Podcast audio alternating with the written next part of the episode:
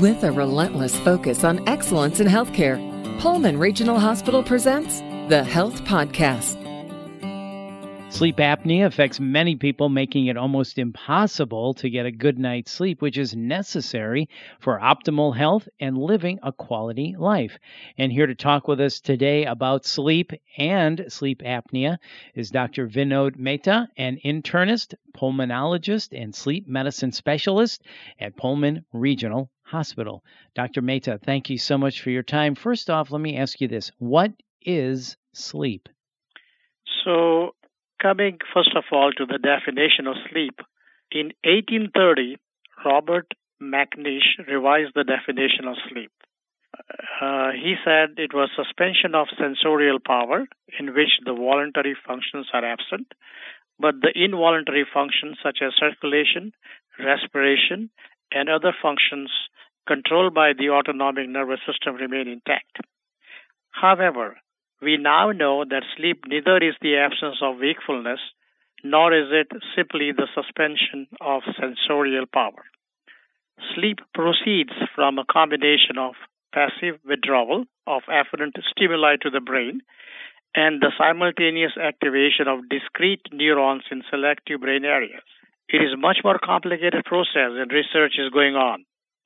But in a nutshell, your body can be compared to a battery it needs to be recharged on a regular basis, or it will get run down, or maybe even die.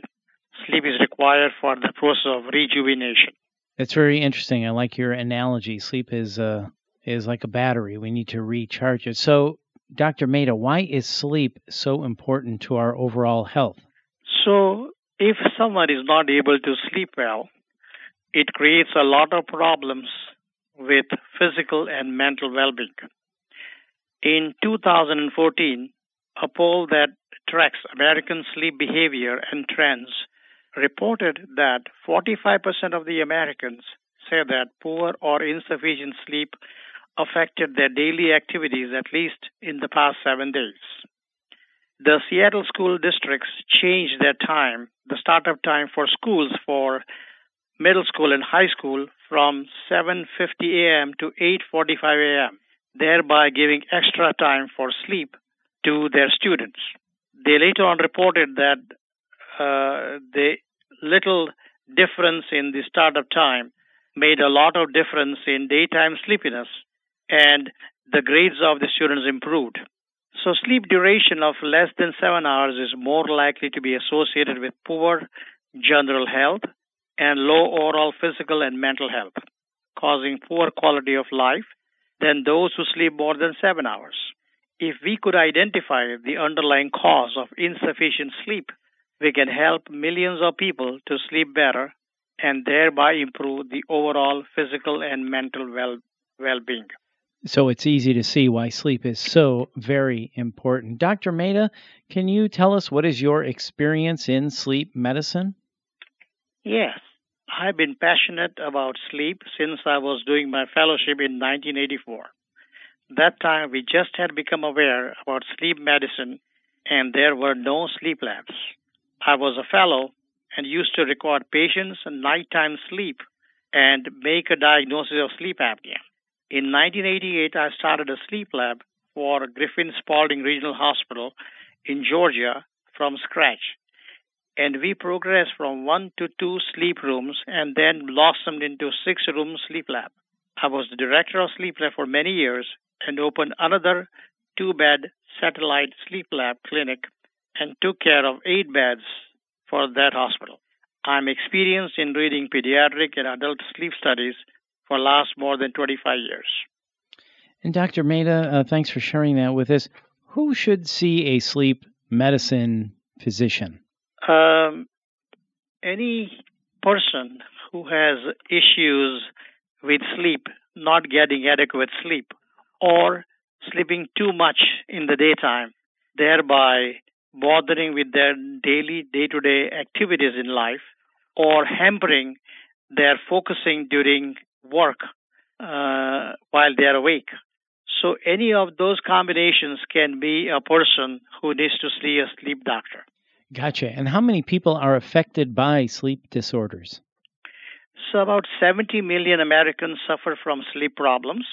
Nearly 60% of them have chronic disorder. That's a lot of people. So let's talk about sleep apnea, Dr. Mehta. What is sleep apnea? Can you explain that to us? Sure. The most common sleep disorder is sleep apnea.